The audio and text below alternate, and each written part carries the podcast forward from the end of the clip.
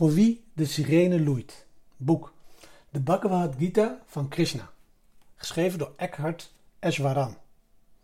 Onlangs, toen ik naar huis reed, passeerde ik een ambulance voor een huis. En ik zag twee paren medici een brancard draperen.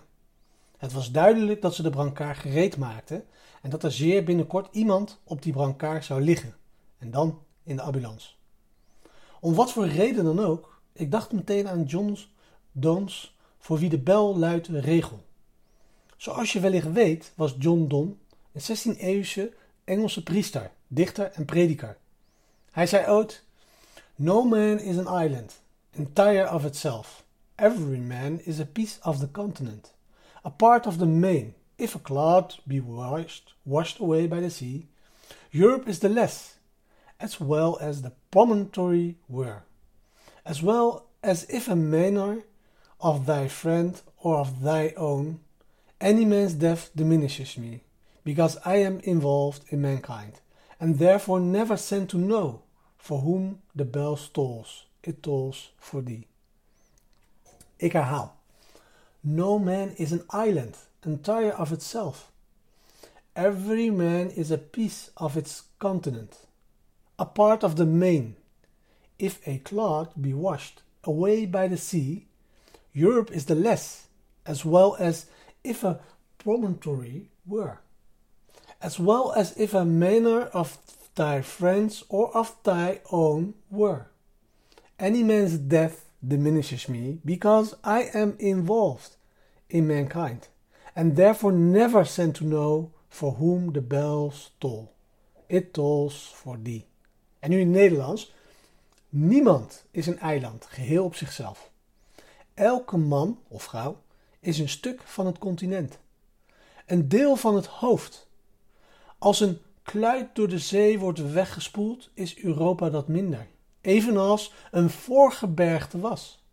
En ook als een landhuis van jouw vriend of van jezelf was. De dood van een man of vrouw vermindert mij, omdat ik betrokken ben bij de mensheid.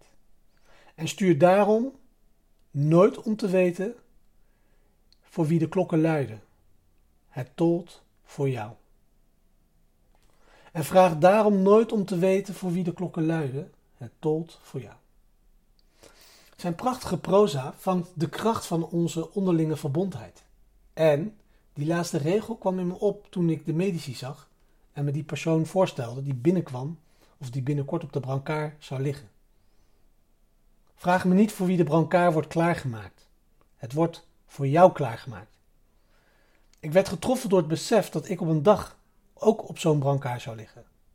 En dus nam ik even de tijd om dat moment goed voor te stellen.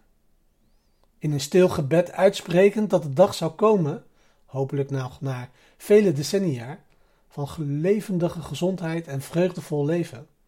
En met een liefdevolle familie om me heen, en hopelijk zouden ze me daar gewoon mee uitlaten, nadat ik vredig thuis was overleden met een glimlach, op bijvoorbeeld een leeftijd van 103, als alles goed gaat.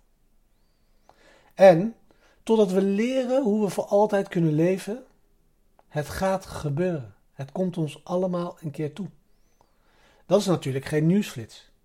Maar het is gemakkelijk om die realiteit te negeren en dan kostbare momenten te verspillen alsof we voor altijd zullen leven de microles van vandaag, is als je vandaag de sirene van een ambulance hoort, vraag dan niet voor wie de sirene loeit. Weet dat het om jou jammert. Haal diep adem en stuur een zegen naar die persoon in de ambulance en natuurlijk naar de mensen die hem of haar dienen. En onthoud dat die sirene uiteindelijk om jou loeit. En laten we vooral terugkeren naar dit moment nu en leven zoals we het echt menen.